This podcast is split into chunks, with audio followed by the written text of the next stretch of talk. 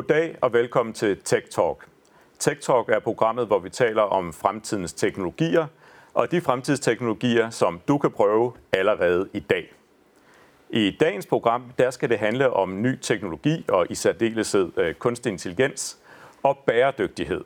Og vi skal både tale om, hvordan vi kan bruge ny teknologi til at fremme bæredygtighedsagendaen, og om, hvordan vi kan sikre, at den nye teknologi i sig selv er bæredygtig. Jeg har to gæster i studiet, som jeg personligt glæder mig rigtig meget til at tale med.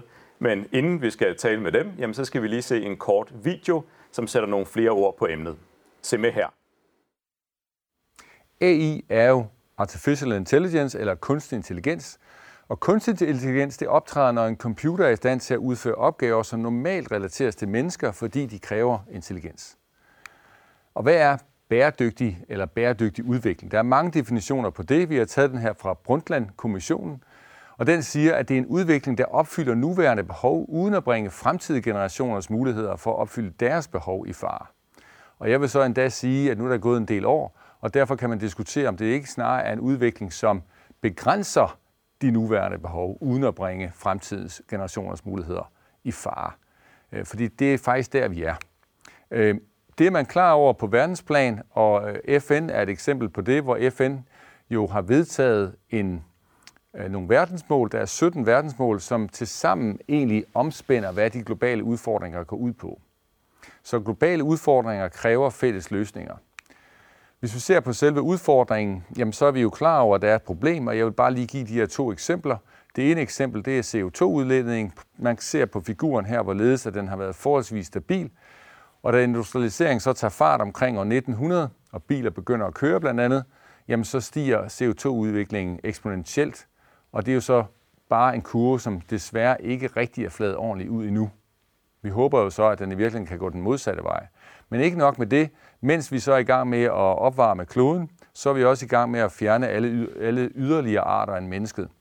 Og hvis vi ser på det totale omfang af, af både pattedyr, reptiler, padder, et cetera, fugle, jamen så er det faldet på halvtreds år med otteogtres procent. Så der er cirka kun en tredjedel tilbage af det, der var fra halvtreds år siden. Så der er virkelig behov for at gøre noget. Og hvad er det så, man kan gøre? Jamen her kan A I i virkeligheden være en nøgle til at opnå de her verdensmål. Man inddeler det på forskellige måder. En af dem det er ved at se på, hvilke verdensmål har med samfundet at gøre, hvad for nogle har med økonomien at gøre, og hvad for nogle har med miljøet at gøre. Og i alle tre tilfælde så er der tale om, at A I kan være en løsningsmulighed, som kan bidrage til at, at ordne de problemer, der måtte være. Men faktisk på miljøområdet og bæredygtighed, der er det over halvfems procent af de mål, hvor A I kan være et væsentligt bidragyder. Og så siger man, jamen, hvordan kan det være en væsentlig bidragyder? Det kan det simpelthen ved, at man så bygger algoritmer, som er med til at fremme de miljømæssige formål. Her er nogle eksempler. På den ene side har vi Google. Google er ejer af nogle meget store datacenter, ligesom også Amazon er eksempelvis. Og det, de har gjort, det er, at de har altså brugt kunstig intelligens til at finde ud af, hvordan kan man nedbringe det energiforbrug, der skal til for at køle deres datacentre. Og så tænker man, nå, men det betyder vel ikke så meget med de datacenter. Nu er det faktisk sådan, at du måske ser den her udsendelse lige nu på YouTube, og i det øjeblik, du gør det, eller streamer den på anden vis, så bruger du datacenterkapacitet. Og om få år, der er det sådan, at den kapacitet, der er på datacenterne, fylder op til ti procent af det samlede energiforbrug. Så det er altså voldsomt. Så ved hjælp af den type algoritmer, så har Google i det her tilfælde sænket forbruget med fyrre procent. Hvis du ser på Microsoft, så har Microsoft lavet et initiativ, som hedder Microsoft A I for Earth. Den er næsten selvforklarende, men det, det også er gået ud på, det er forskellige A I løsninger, som kan bidrage til at løse problemer. Eksempelvis problemet med plastik i havene. Der har de så lavet nogle algoritmer, som kan simulere, hvorledes er det, at plastikken flyder fra husholdningerne og fra diverse affaldspladser og så ud i bække og ud i havet. Og på den måde så kan man være i stand til at samle det op og i virkeligheden fjerne plastik med tiden. En anden ting er genkendelse af dyrearter. Nogle af de her dyrearter, som er i fare, der vil man jo gerne sikre, at man har styr på, hvor de er og hvor de færdes, så man kan gavne deres forhold. Og der har man altså lavet nogle A I mekanismer, som så kan simpelthen genkende en dyreart, en kapucinerabe eksempelvis, så kan se, at oh, der var en kapucinerabe her, og på den måde bidrage til, at de ikke bliver udryddet. Den tredje og ret væsentlige ting, det er jo såkaldt edtech, altså det vil altså sige teknologi, som har med uddannelse at gøre. Så det øjeblik, man kan udbrede forståelsen af, hvad skal der til for, at vi ikke laver en unødig miljøpåvirkning, så kan vi komme langt. Og der kan man altså lave ved hjælp af kunstig intelligens uddannelsesprogrammer, som er i stand til at udbrede budskabet, men gøre det på en måde, som passer til den læringsstil, som det enkelte, den enkelte person har, der ser det her, og til de forhold, der gør sig gældende for den her person, også rent sprogmæssigt. Så kunstig intelligens skal altså bidrage på mange ledder til at skabe en mere bæredygtig verden. Nu har vi så fået en, en, en indføring til, til emnet, og jeg synes, at vi er, vi er klar til at dykke lidt, lidt dybere ned, og jeg vil derfor gerne sige velkommen til mine to gæster i dag. Brian Mikkelsen, som er direktør i Dansk Erhverv, og man kan sige, vi kender dig, eller mange kender dig nok allerede, for du har en mangeårig baggrund i dansk politik og en række forskellige ministerposter bag dig. Og Jan Wang fra S D U, hvor du er, hvor du er professor, og du arbejder i den, den enhed, der hedder Global Sustainable Production. Så det er, jeg tror, det er det helt rigtige par, vi har med her i dag. Til at starte med, så vil jeg egentlig gerne prøve at, at høre jer om, hvordan I ser, at ny teknologi kan støtte den bæredygtige omstilling. Jeg ved ikke, vil du, vil du starte? Jamen, jeg tror, at ny teknologi er afgørende for den grønne omstilling. Og det er jo det dobbelte greb, som vi skal have. At vi både laver en grøn omstilling, som, som også er, er kommercielt bæredygtig, så, så velfærdssamfundet ligesom stadigvæk kan finansieres, og så samtidig have nogle teknologiske løsninger, som, øh, som løser de udfordringer, vi har. Vi regner med, at, at teknologiske digitale løsninger vil kunne reducere bare det C O to-udslippet med cirka femten procent. Ja. Og altså, det, er jo, det er jo håndterbart, og det er rigtige tal, så det er ikke bare at skrue ned på radiatoren, når vi skal køre lidt mindre og alle mulige andre ting. Altså, vi kan bare med teknologi reducere det bare næsten sådan. Det er smart cities, ikke? Altså små, banale ting, som vi har set derude i den kommune, hvor jeg bor, hvor vi har de der skraldespande, som lyser, når de er fyldt, og så bliver de tømt, ikke? Det er landbruget, som kan bruge dronerne og A I til at vurdere, hvornår, hvordan fjerner man ukrudt, og hvornår bruger man øh, øh, fertilizer, altså gødning bedst muligt. Det er en masse små ting, som kan være med til bare relativt simpelt at reducere C O to-udledningen, og så løse noget af den grønne omstilling. Og dig, ja. Set fra min side, så kan man sige, når man kommer fra det tekniske fakultet, som jeg gør, så har man selvfølgelig en fascination for teknologi og teknologisk forandring, og jeg er helt enig med Brian, det spiller en meget central rolle. Det, der er udfordringerne, kan man sige, det er, at selvom tingene går rigtig hurtigt, så hvis vi skal nå det her meget hurtigt, også omstilling meget hurtigt, så de accelerationstider og implementeringstider, vi har, de er for korte, eller de er for lange, så vi skal have dem kortet massivt ned. Og samtidig skal vi sørge for, at det får et globalt udsyn. Vi har rigtig mange løsninger, som løser tingene, måske her i den vestlige verden, men de store stigninger i miljøproblemer og sustainability sker meget til de Asien og andre udviklingslande. Her er de ved at lave investeringer nu, som er der de næste mange år. Så medmindre vi virkelig får accelereret udfordringen, eller får accelereret teknologiudfordringen, så får vi måske ikke den indflydelse de steder, som vi gerne ville have haft. Og så kan man sige, så er der selvfølgelig øh, store udfordringer ved, at vi bruger måske en, hvad kan man sige, en faktor fire af de ressourcer, vi må nu, og teknologien kommer ikke til at tage det hele. Faktor fire, prøv lige at sætte det over på det. Man har nogle, øh, folk kan gå ind og prøve nogle hjemmesider, hvor de går ind og siger, jamen, hvor stort er mit, øh, hvor min belastning af planetens ressourcer? Og en typisk dansker bruger cirka fire gange så meget, som planeten kan bære. Okay. Og hvis vi skal ned til en fjerdedel, så det, kan teknologien ikke gøre det i sig selv. Og så er der rigtig mange af de løsninger, som vi går ind og kigger på. De kan man sige, de løser kun delproblemer, men de kommer ikke helt ned og løser de hovedårsager, der er til, at vi har så stort et forbrug. Vi fokuserer meget på, øh, mange af os kan godt lide elbiler og Tesla og så videre, men det, der, der er kæmpe ressourceforbrug forbundet med den type af løsninger stadigvæk. Så vi skal også til at tænke løsninger, som har A I, men som går et skridt øh, længere ned i at løse problemer.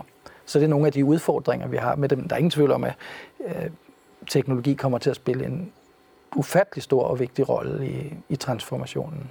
Og det her med, at vi skal korte, du siger, der er sådan en, en, en, den tid, det tager at få de her løsninger rullet ud, at den skal kortes ned. Ja, hvordan søren gør vi det? Man siger først, hvis man kigger på historisk, så har man kigget meget på vindmølleindustrien. Det er jo sådan den store, det store K F A, ikke? Og det har været de her tyve til tredive år, før tingene reelt har fungeret, og selv nu har man problemer med, hvad gør man med vingerne bagefter, ikke? Så man har ikke engang tænkt det helt, hele livscyklusen indeni. Men øh, det, som jeg ser som muligheder, her kommer A I også en lille smule ind i det, der, at vi siger, rigtig mange spændende ting fungerer rundt omkring i de forskellige små, mellemstore virksomheder, på universiteter, N G O'er, måske endda fagforeninger rundt omkring, men de kommunikerer jo ikke sammen. Og her er det netop, at hvis vi kan få store tech-firmaer ind, I nævnte tidligere A I for Earth, nogen, der i virkeligheden har algoritmerne til at spotte, hvad der foregår rundt omkring, og så få bundet dem sammen, så er der uendelig meget mulighed for, at vi kan, opsk- eller vi kan speede accelerationshastigheden op. Vi ser det ikke rigtigt endnu. A I for Earth, de investerer, jeg tror, over en femårig periode omkring halvtreds millioner. De har en omsætning, årlig omsætning på seks hundrede millioner. Så det er ligesom, det lyder godt, men det er peanuts, ikke? I, i det store billede. Men der er potentiale i det. Men selvfølgelig, øh, de skal også have nogle forretningsmodeller, før at de begynder at putte endnu mere i det. Men jeg tror, at samtlige tech-firmaer ved godt, at sustainability er, hvad kan man sige, det helt store, øh, den helt store business case fremover. Så der kan være nogle muligheder der, men, men der er lang vej selvfølgelig.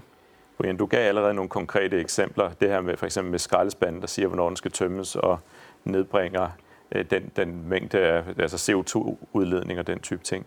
Er der andre sådan konkrete eksempler, vi kan give til at, at gøre det sådan helt? Ja, altså, jeg synes det er det. Nu havde jeg tilfældigvis møde med hende i går. Øh, Mette fra Too Good To Go, ja. Som jeg selv bruger. Øh, madspil er en af de aller, aller, aller største sådan, klimaudledere, der er. Fordi det er bare at producere maden, altså ikke bare for køerne, som vi hører så meget om, men al den produktion, der er med mad, kræver rigtig meget energi. Så Too Good To Go, som for dem, som ikke kender det her, er jo et, en app, som man har på sin telefon. Så laver man en aftale med en forretning, så er det noget mad til overs, og så kan man komme ud og hente det, ofte ved lukketid, ikke? Så i stedet for, at de smider maden ud, mm. så kan de sælge det til en billig pris, så det er win-win. Firmaet får solgt deres varer. Jeg som forbruger kan købe til en meget, meget billig pris, og det bliver ikke smidt ud. Det, det synes jeg er et enestående eksempel på, at jeg også som forbruger får noget ud af det, virksomheden får noget ud af det, og hele sådan, samfundets klimaudfordring får noget ud af det.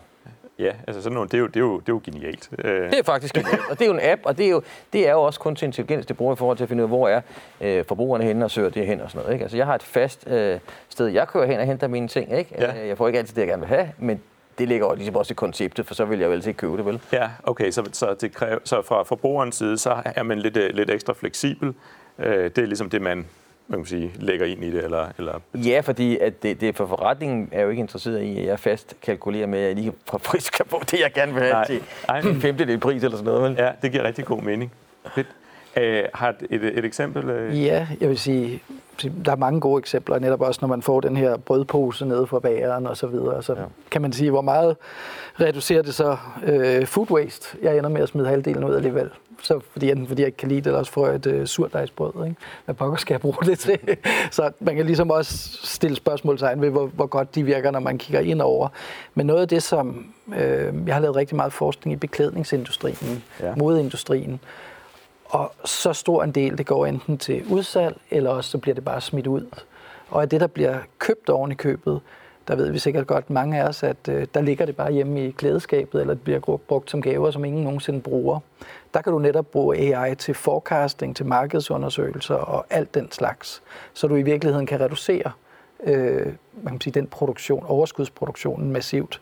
Hvis du kan gå ind præcis og forstå, hvad for nogle præferencer der er, øh, hvornår vil de have det, hvilken størrelse, øh, og hvad vil de ikke have, om man så må sige, så kan du virkelig reducere det massivt. Og det er jo, jeg kan ikke huske de præcise tal, men jeg har indtryk af, at det er sådan noget med halvdelen af tøjet, eller noget af den stil, ikke, som ender med at bare blive smidt ud igen, eller måske ovenikøbet mere. Mm. Så for eksempel inden for mange af de her ingeniørvidenskaber, hvor du arbejder med forecasting, hvor du arbejder med produktionsplanlægning, hvor du arbejder med hele organiseringen af supply chainen, der kan du virkelig få nogle store øh, reduktioner i energiforbrug, ressourceforbrug osv. Så der er kæmpe potentialer i det. Altså, du, du, nu nævnte du også Vestas før, ja. og, som vi jo elsker herhjemme, ikke? De bruger rigtig meget A I, for eksempel til servicering af deres møller. Så i stedet for, at du sender teknikere ud hver gang, og så har man en fast interval hver halvår, så bruger de A I til at forekaste, hvornår er der brug for, at vi tager ud og servicere den mølle her. øh, sparer en masse teknikere, der bliver sendt ud og kommer ind og rammer det på rigtig tid. Og det er A I, altså sådan, prøv at lave nogle øh, prognoser på, hvornår er der, er der, er der nogle øh, tætheder, der skal tætnes, og sådan nogle ting, hvornår der skal tage i her og sådan noget, ikke? Ja, yeah. Alright. Og så kan du så samtidig, når du har noget, du skal ud og finde ud af, om det så er der, kan du bruge dronerne, ja. Som jo også er, øh, flyver ud, ikke? Og så faktisk laver den visuelle inspektion af det. Så de, de spiller meget godt sammen på alle de, den slags ting. Okay, så der er, og vi er lidt tilbage til det her inden igen, der er noget med nogle sammenkoblinger af, ja. af forskellige interessenter og teknologier, som leverer nogle endnu bedre løsninger. Det er et godt eksempel. Altså A I og droner. Altså, ja. Det bliver brugt rigtig meget, også ude i landbruget for eksempel. Så det er ikke kun sådan inde i for eksempel forsyningssektoren, men alle steder, ikke? Og der handler de der forecast, som du også taler om rigtig meget, hvor det handler om, at der er en masse data, vi har, øh, som er ekstremt brugbare for forsyningssektoren, ja. Og som vi bare skal ud og arbejde med. Ja. For at spille videre på det, så øh, har vi været i dialog med landbrug, som laver det, man kalder præcisionslandbrug, og der bruger de allerede mange moderne teknologier. For eksempel alle planter har en G P S-position. Så når de, og samtidig har de meget moderne vandingsmaskiner, så de kan vande med en præcision af cirka to til tre centimeter på hver side af planten. Okay. Der, hvor vi er i dialog med dem på Syddansk Universitet, min afdeling sammen med nogle droneforskere, det er så, hvordan kan man designe nye droner, som så går ind faktisk løbende og måler, hvor det så er, der er behov for vanding. Så de kan ikke bare vand, kun vande præcist, men de vander så også kun de planter, som der har brug for det. Okay. Og det nye for eksempel kommer ind her, det er, hvis du kun bruger, man kan ikke rigtig bruge satellitter, de kommer ikke tit nok. Nej. Men hvis man bruger meget traditionelle droner, de monitorerer det visuelle, det vil sige, når det er for sent, mm. det vil sige, salaten er allerede blevet brun, ikke? Mm. Så kan du måske sælge den i Too Good To Go. Men ellers ikke. Det vil sige, vi skal ind og udvikle andre sensorer, som så er, i virkeligheden fanger øh, luft, øh, vandfugtigheden så tidligt, sådan, så de kan vande øh, på det tidspunkt, der er behov, så teknologierne kan bruges ikke til at komme ind for sent, men faktisk på et, tids, okay. på, på et tidspunkt før det er et problem. Og det er sådan nogle forskningsprojekter, man så har, øh, eller som vi gerne vil have. Vi har ikke øh, søgt om dem endnu. Men det, det så også, man skal være ops på, det er jo, at der er rigtig mange mennesker, der går rundt i de her områder, så man kan ikke, og det er det, der er udfordringen ved mange af de projekter, der er med teknologi nu. Alle de mennesker, der går rundt på de her præcisionsfarme, det er hovedsageligt, så vidt jeg kunne se, når jeg har inspiceret, det er meget migrantarbejdere derude og, og plante. Det foregår fuldstændig altså, som i gamle dage. Men det er jo møg irriterende for dem at være monitoreret hele tiden af droner. Så hvordan kan man inddrage dem i designet, sådan så de ikke går og føler, at det er sådan et orwellsk samfund ja. hele tiden, ikke? Ja. Så det er sådan, man skal have den sociale komponent ind i designet, mm-hmm. for ellers kommer de ikke rigtigt til at virke. Og samtidig skal man være meget ops på, at de ting, som vi synes første gang, det lyder enormt øh, cool og så videre, har tit nogle effekter, vi ikke har tænkt på. For eksempel, hvad betyder det, det lydniveau, som du har for dronerne? Ikke bare for menneskerne, de, lyd, de lyder lidt irriterende, ikke? Men hvad betyder det for det lokale fugleliv? Og hvad betyder det så for hele økosystemet ja. lokalt? Hvor du, så man skal ind og arbejde med nogle ret komplekse, hvad kan man kalde det, feedback loops mm. inden for økologien og de sociale systemer. Og det er i virkeligheden der, kan man sige, at jeg synes, A I og ny teknologi er spændende, men også mest begrænset. Vi kan være rigtig gode til at finde, hvad kan man sige, små løsninger og løsninger, som lyder rigtig godt.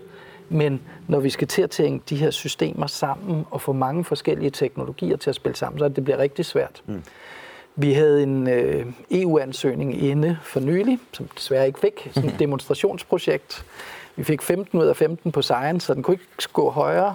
Men der havde man tænkt ind, øh, det var landbrugsprojekt og energi sammen, hvordan øh, landbrugssystemet, der kunne du sætte solceller op, og de her solceller, de var så semitransparente, så du kunne dyrke avocado nedenunder. Den her energi, som du fik fra solcellerne, den kunne man bruge til at genindvinde vandet, som blev brugt til landbruget, sådan så man kunne optimere. Og der var bioraffinaderier, som så brugte overskudsproduktion, eller det, der var dårligt, osv. osv. Så kæmpe komplicerede systemer, ikke, som skal integreres på kryds og tværs. Der, der er A I utrolig vigtigt, men vi kalder dem nexusprojekter, de der meget sektortværgående. Ja, ja. Det er derover, vi skal hen for at finde de rigtige store løsninger. Der er massevis af muligheder for små og mellemstore virksomheder, men det er også sindssygt kompliceret. Men, men der er vel også noget i at gå fra at, hvad kan man sige, at symptombehandle til at lave de her så, ja, mere sådan, øh, omf- eller måske ikke omfattende, men i hvert fald løsninger, hvor vi går ned og prøver at få fat om, om nældens rod. Øh, Jan, kan du måske starte med lige at give et, et eksempel på jamen, øh, symptombehandling, hvor, hvor, hvor ser vi nogle gange det, det, det ske? Altså, vi har jo vidund, vi har virkelig mange af dem, men øh, et af de rigtig sjove, som øh, jeg synes, det var sjovt at fortælle mine børn om derhjemme, det hedder Ranger Bot. Det er nede i Great Barrier Reef. Der har du så nogle undervandsdroner, som flyver eller sejler rundt, hvad de nu gør, når det er underjord, undervands, og skyder starfish. Og starfish, det er dem, som, som spiser korallerne. Okay. Øh, og, men grunden til, at der er flere starfish, det er selvfølgelig på grund af, at der er massevis af klimaændringer, og jeg tror også, der er noget med landbruget, der udleder øh, næringsstoffer, som så sikkert gør det attraktivt. Øh, men det er et eksempel på, hvad kan man sige, du skal have flere og flere undervandsdroner. De har så også noget, de hedder, jeg tror den hedder Lavalbot, og den er ude alle de steder, hvor korallerne er, er døde, og så er den så ude at skyde nye koraller ind. Så på den måde går du ind og prøver på at løse problemet. Men i takt med, at kurven for temperaturen stiger, ikke? Så, man kan sige, så stiger kurven for robotterne, du skal have med ind, eller undervandsdronerne også ja. meget, meget hurtigere. Så mange gange så er løsningerne lidt symptombehandlende. Og det kan virke fint, og det ser fint ud i en C S R, C S R-rapport for et firma. Vi laver det og det og det teknologiske løsninger, bidrager, men det, man kan sige, det har også en positiv effekt, det er der ingen tvivl om, men det skubber måske mere problemet lidt længere fremad og giver os noget tid til at løse nogle af de mere grundlæggende problemer. Altså, Great Barrier Reef har stadigvæk problemer, mm. øh, selvom vi har de her teknologiske A I-baserede løsninger. Hvad kan vi, Brian, gøre herhjemme for at undgå, at vi symptombehandler, og så måske mere få fat om nældens rod?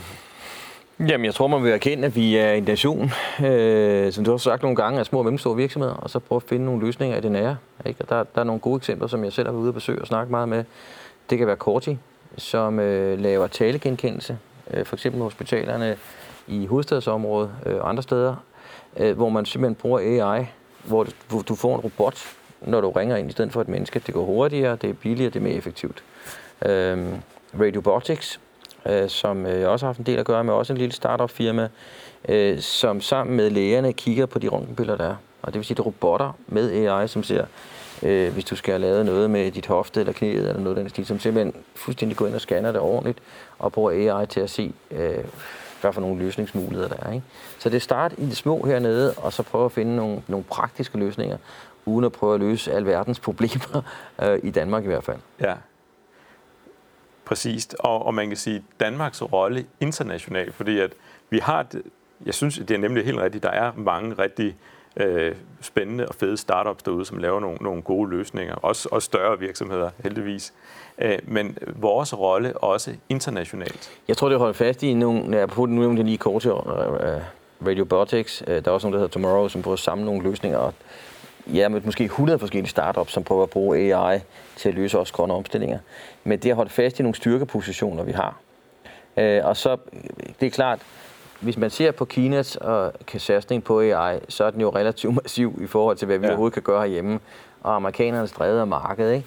Så, så vi må prøve at finde nogle nicheområder eller nogle dygtige folk på, på nogle af vores universiteter, som for eksempel dig, som, øh, som prøver at holde fast i nogle, nogle ting, som vi er gode til i Danmark. Fordi vi kan jo ikke løse alting i Danmark. Rigtigt. Øhm, og hvordan det her med at holde fast i styrkepositioner, måske lidt mere, hvordan gør vi, hvordan kan, hvordan gør vi det? Det er for eksempel en grøn omstilling, som vi jo er second to none med. Altså, jeg rejste selv rundt som minister rigtig meget med, øh, hvor meget vi gjorde på det grønne område, samtidig med, at vi stadigvæk havde en meget... Det havde sådan en produktion, der gik sådan her, og vores elforbrug gik jo nærmest sådan nedad, ikke? Og det var jo som, og det, det kunne vi jo sælge nogle produkter på.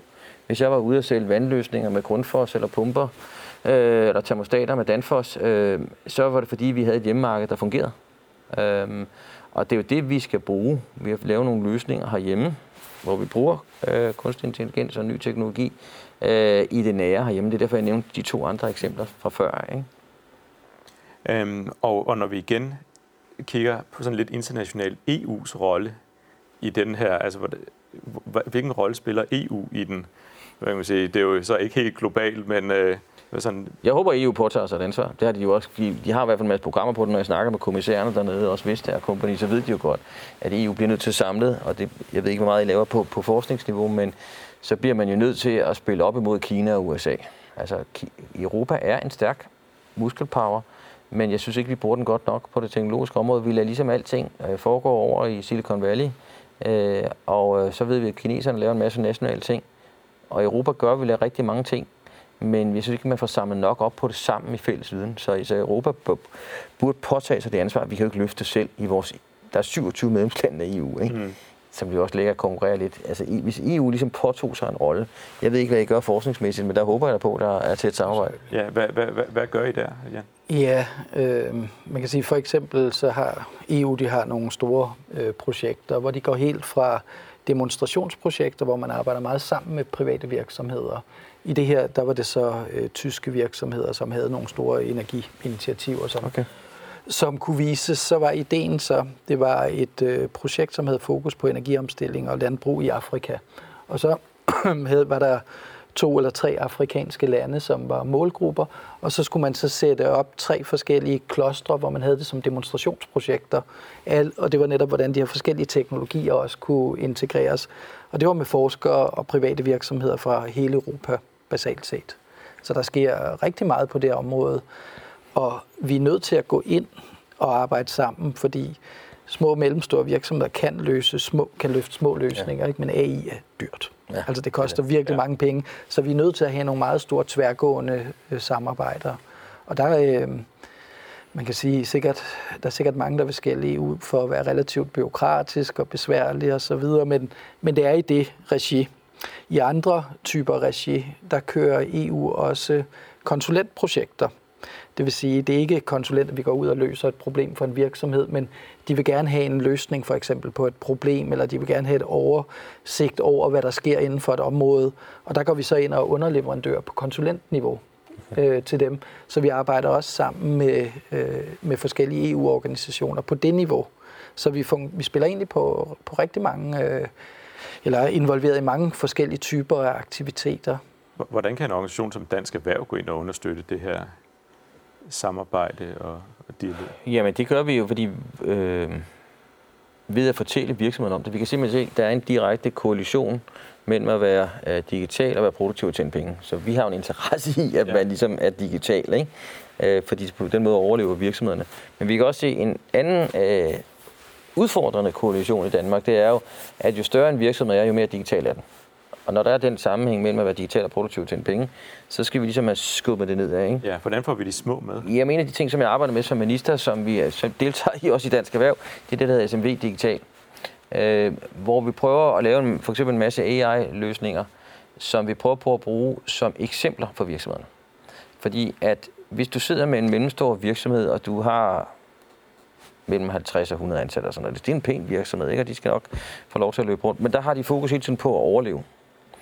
Og den der fokus på, på, på digitaliseringens og teknologiens mange muligheder, den hører de om, og det er nogle gode buzzwords. Så når vi i det her program sidder og snakker, snakker A I, så siger de, ja, det er sikkert spændende, ikke? Øh, men hvordan bruger vi det? Altså, hvordan bruger vi det i min virksomhed? Ja. Så, så det, som vi arbejder meget med, ført øh, sammen med S M V Digital og også øh, sammen med nogle forskningsmiljøer, det er at prøve på at gøre det praktisk orienteret i forhold til virksomhederne. Ja. Så de kan se, hvad betyder kunstig intelligens for mig? Som man ikke løber skrigende på. Hvad betyder big data? Øh, vi arbejder rigtig mange med mange projekter lige nu med tre D-print for eksempel. Øh, fordi at, at, det kan man sige, det har været på i fem seks år nu, ikke? Men mange danske virksomheder bruger det ikke godt nok endnu. Nej. Ikke? Så skub den ting i gang, ikke? Ja. En, en anden vinkel på det, som jeg også gerne lige ville, ville, ville ramme, det var det her med, hvordan vi gør de øh, nye teknologier og, og A I bæredygtigt. Ja.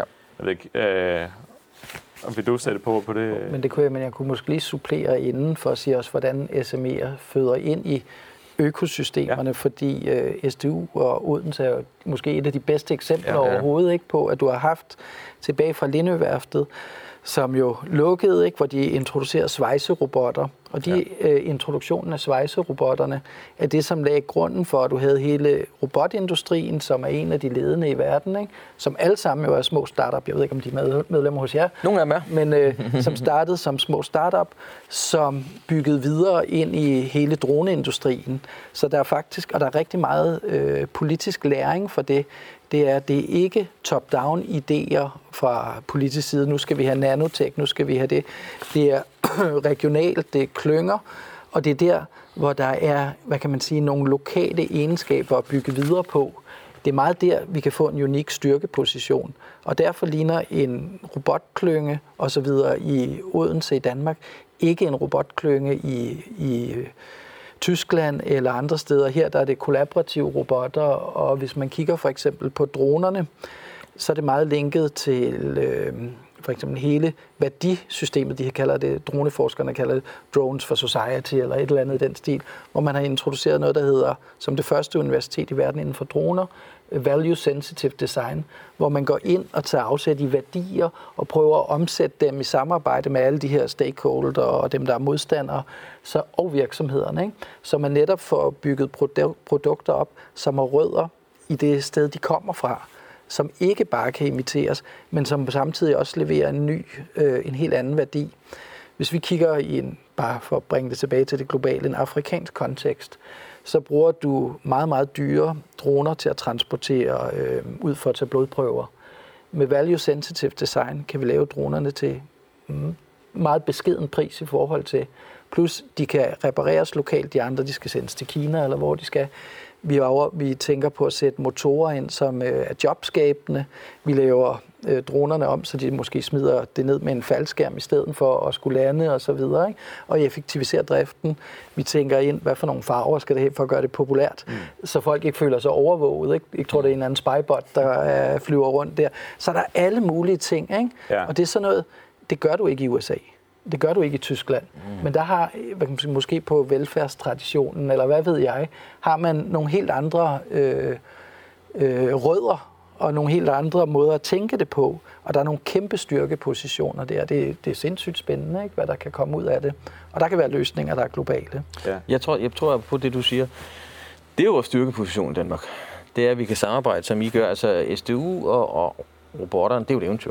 Mm. Øh, med den historie på Lindøværftet frem, og jeg Jeg har selv været oppe og besøge Universal Robot, som de fleste kender, M I R, som blev skabt ud af det og sådan nogle ting, ikke?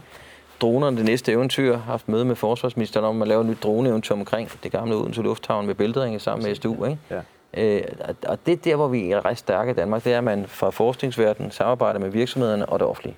Og der er vi, der er vi bare en stærk muskel sammen. Og vi går ind og ud af kontorerne. Ja. Du skal ikke have en kontrakt, der er skrevet under no, no. og stemplet, ikke? Altså, der er et fleksibelt byråkrati, der kan støtte op omkring det. Sådan et understøttende byråkrati, i stedet for et kontrollerende byråkrati. Ja. For at give et eksempel, vi har et projekt i Bangladesh. Der skal de ud og besøge nogle virksomheder. Fordi de ikke har fået en underskrift, så bliver de trukket i løn. Okay. Når de er ude på virksomhedsbesøg, ikke? Ja. Altså, sådan fungerer det ikke. Nej. Så selvom byråkrati, altså som forsker brokker vi os altid om byråkratiet, men det er faktisk meget værre i mange andre lande, ja. End vi har der. Og vi kan gå ind og ud, og vi kan eksperimentere med, og det ser vi også bare, altså du skal bare syd for grænsen. Vi arbejder problembaseret på rigtig mange af universiteterne. Det vil sige, der er, en, der er et fokus på, kan vi løse et praktisk problem? Mm. Kan forskerne være med til at løse praktiske problemer? Kan de studerende være med til det? Og de har lige holdt øh, på roboteventyret, som du kalder det. Mm. I går var der nitten hundrede, eller i sidste uge var der nitten hundrede gæster ude og kigge på robotter i sådan et robotbrag. Okay. Og et par uger før i sommerferien, der havde man en elite øh, robot sommerskole, hvor man har fået elitestuderende ind fra hele verden, plus femogtyve elitestuderende inden for robotfeltet, som viser, hvordan man kan faktisk opbygge en helt unik styrkeposition, mm. ikke, inden for det. Så der er massevis af muligheder. Måske lige øh, til, til, til sidst her, øhm, og det er jo en vildt fed øh, dialog her, så, så tak for det, men kan I, kan I sætte et par ord på alle de her nye teknologier? Der er masser af muligheder for at bruge dem i den, i den bæredygtige omstilling. Bare sådan helt kort, hvordan sikrer vi så, at vi bruger dem på en bæredygtig måde? Starte, eller skal jeg starte? Du må godt starte. Jeg vil sige, at der, der er to elementer, vi skal tænke ind i det. Det første element, det er i virkeligheden, at medmindre vi tænker et globalt perspektiv på dem, mm. så kommer det ikke til at virke. Altså, så det, det er i virkeligheden den allerførste ting. Og så den, den anden ting, det er, at vi skal tage afsæt i designprincipper for dem, for eksempel noget som value sensitive design, som fra starten af tænker alle komponenterne ind i. Fordi vi har en tendens til, også på universiteterne, at være relativt specialiseret i fagområder. hvor vi ikke får tænkt alle de forskellige elementer ind i, så vi får lavet løsninger, som måske er bæredygtige inden for et lille bitte område, men som det kan være, at de ikke passer på produktionssystemerne, eller det kan være dem, der skal anvende dem ude i industrien. De synes, det er ubehageligt, og de føler sig overvåget osv. Så, så det er i virkeligheden at lave systemtænkningen og tænke systemerne ind med alle typer stakeholders. Systemtænkning og samarbejde. Ja. Og så kalder vi det participation, ikke? Top-down tankegangen, hvor du har nogle få ingeniører eller en udviklingsafdeling, som sidder og skubber det hele ud. Det virker ikke. Det skal fungeres i økosystemer, ikke? Hvor du har de små mellemstore virksomheder med ind, deres interesser, universiteternes interesser, fagforeninger, miljøorganisationer, alle sammen skal i virkeligheden være med ind i den proces. De skal ikke være med i alle projekterne selvfølgelig, men der skal være en dialog, så vi hele tiden er klar over, hvordan sikrer vi, at alle stakeholders har en eller anden form for ejerskab og commitment til det. Ellers får vi meget fragmenterede løsninger, der ikke virker. En sidste kort kommentar til den. Point. Ja, udover at jeg er meget enig, så, så tænker jeg meget skaleringsmulighederne. Ikke? Altså, når vi nu finder på nogle løsninger hjemme, og derfor er helt enig, det er jo en global udfordring, vi har. Altså, hvis vores mål er en C O to udledningskamp, ikke? Vi har halvfjerds procent udfordring i Danmark, så nytter det jo ikke noget, at vi skubber udfordringen til andre lande. Så de løsninger, vi finder på i Danmark, skal jo skulle skaleres og løses i andre lande, udover de kloge ting, vi lige har hørt her nu. Ikke? Øhm, når jeg talte om med Corti, jamen, så burde det jo bare bruges i to hundrede lande i hele verden, ja, for eksempel. Ikke? Det vil det blive endnu bedre af. Ja, jamen, det løser mange flere udfordringer. Ikke? Ja.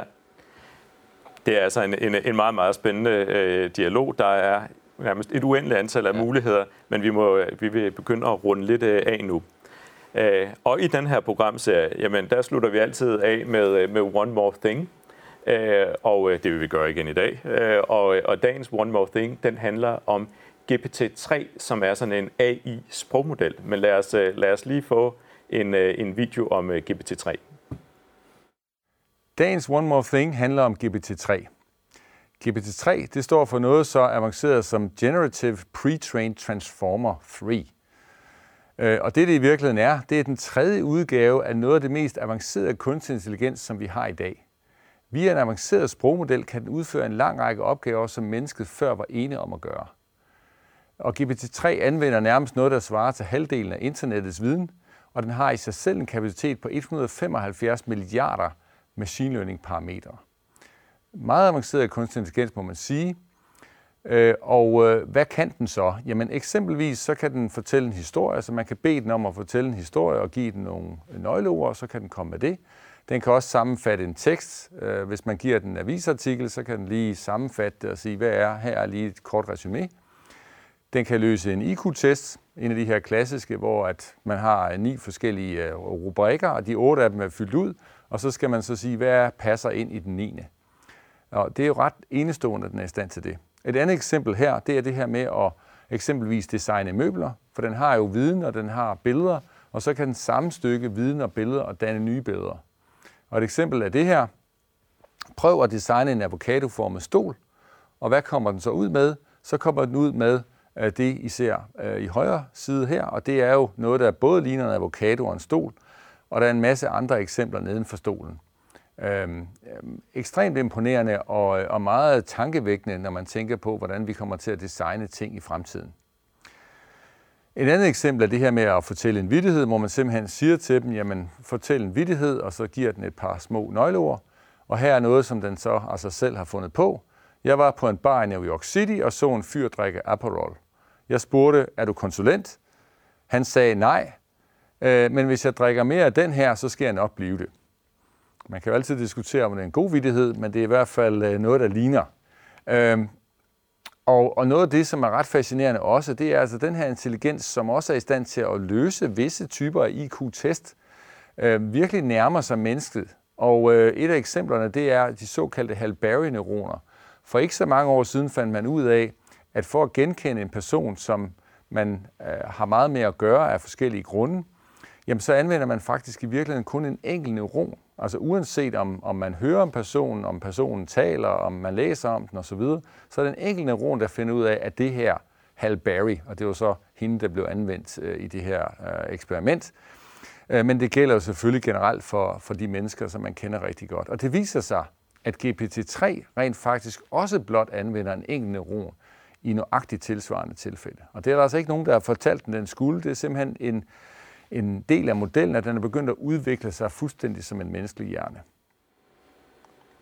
Okay. Så har vi hørt om noget sådan relativt øh, vild teknologi her til sidst, øh, som er, som er ret, øh, ret fedt.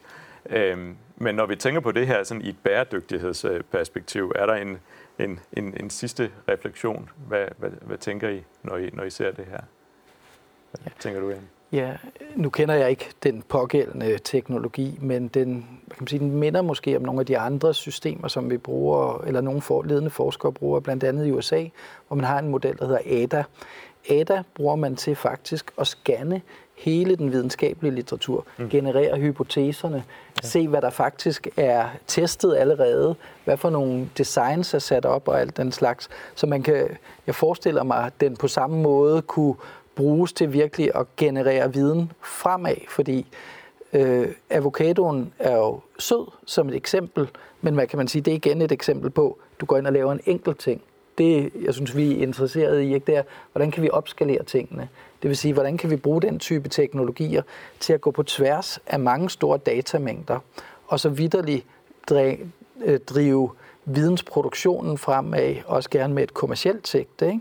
Så vi finder ud af, hvor er det, der er markeder, hvor er det, der er problemer, hvad har der været løsninger rundt omkring, hvordan kan vi bringe dem sammen? Mm. Jeg skal ikke kunne sige, om den pågældende teknologi lige præcis kan bruges i, i den sammenhæng, men det er i hvert fald der, jeg tænker, at A I vitterligt har muligheder. Ja. Og så kunne man heller ikke lige af præsentationen se, hvor meget bliver A I der brugt til at, ligesom at spille sammen med menneskelig kreativitet. Fordi typ bruger du A I til at gå ind og deskille og lave, øh, man kan sige, dybest set gøre mennesket til et appendix mm. til teknologien. Men i virkeligheden er de spændende løsninger der, hvor vi får den menneskelige kreativitet og så videre til at spille sammen med A I. Ja, det er god. Og det er der, at vi skal hen af. Hvad kan man sige, lidt collaborative robots igen, ikke? Men øh, ja. der er rigtig mange eksempler, ikke, hvor du bruger netop teknologier og A I og mennesket som samspillende væs, eller som samspillere. Ja. Og der peger det fremad. Om den pågældende teknologi, ved det, kun, Jamen, ja, det ved jeg ikke, men det... Men, men det tror jeg bestemt, at man kunne, man kunne ja, tænke. Fordi det er der, det virkelig spændende er. Fedt. Med det, så tror jeg altså, at så vil jeg gerne runde af for, for i dag. Jeg tror, vi kunne være blevet ved, og det er jo, det er jo bare rigtig godt. Og jeg vil gerne starte med at sige tak til, til jer begge to, Brian og Jan. Mange tak, fordi I tog jer tid til at være med i dag. Det sætter jeg meget pris på, og det er jeg sikker på, at seerne også gør. Og jeg vil også slutte af med at sige tak til, til seerne derude. Mange tak, fordi I, I kiggede med. Og husk, vi er alle sammen interesserede i fremtiden, fordi det er, det er der, vi skal leve resten af vores liv.